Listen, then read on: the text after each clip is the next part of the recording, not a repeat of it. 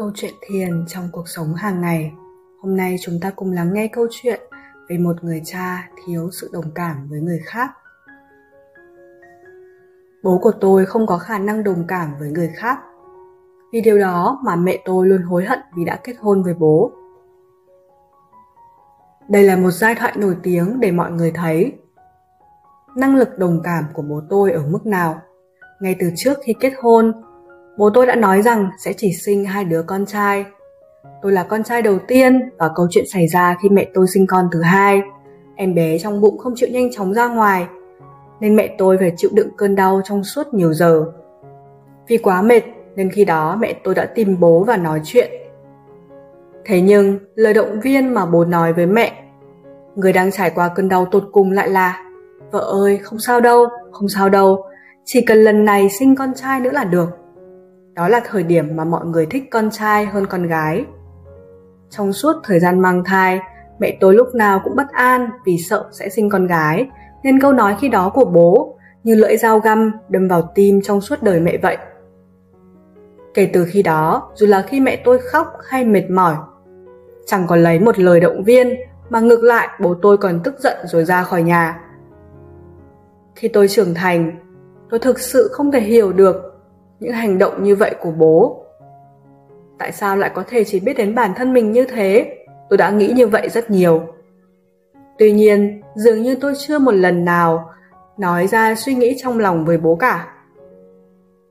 Trong quá trình thiền, tôi đã nhìn lại tâm trí về bố. Trong tâm trí tôi có nhiều ký ức về bố, được lưu lại như những bức ảnh. Tôi ghét những bức ảnh đó nên muốn nhanh loại bỏ nó. Nhờ đó tôi đã biết được rằng tôi cũng thực sự là một đứa con ích kỷ.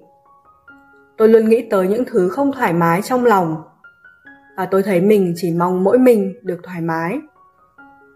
Tôi cũng là người chỉ biết đến bản thân mình. Tôi thực sự xấu hổ vì đã oán hận, khinh thường và ghét bỏ bố mình. Liên tục loại bỏ tâm trí và tới một thời điểm tôi đã hiểu được bố Trước đây, ông của tôi không chăm lo cho gia đình. Bà tôi cũng không thể cho các con những cái ôm ấm áp. Vì đó là thời điểm lo cái ăn chỗ ở còn khó khăn, bố tôi thực sự là người rất cô đơn. Là con trai cả, trong gia đình có năm anh em. Bố tôi phải một mình gánh vác trách nhiệm lớn nhất. Bởi vì quá vất vả trong việc trông nom các em nhỏ, nên bố tôi đã tự quyết rằng sau này khi kết hôn sẽ chỉ sinh hai đứa con. Việc kiếm sống trước mắt cũng khó khăn và việc chăm các em cũng quá sức đối với bố. Nhìn lại tâm trí là điều quá xa xỉ, chỉ là bố cũng đã chẳng biết phải sống thế nào. Tôi thấy bố chỉ là một người đàn ông đang cố gắng sống cuộc đời của mình, là con của ai đó, là chồng và cũng là một người cha bóng lưng của bố đã luôn cúi đầu mà trưởng thành. Cứ thấp thoáng hiện lên trước mắt tôi. Chẳng mấy chốc, năm nay bố tôi đã 82 tuổi.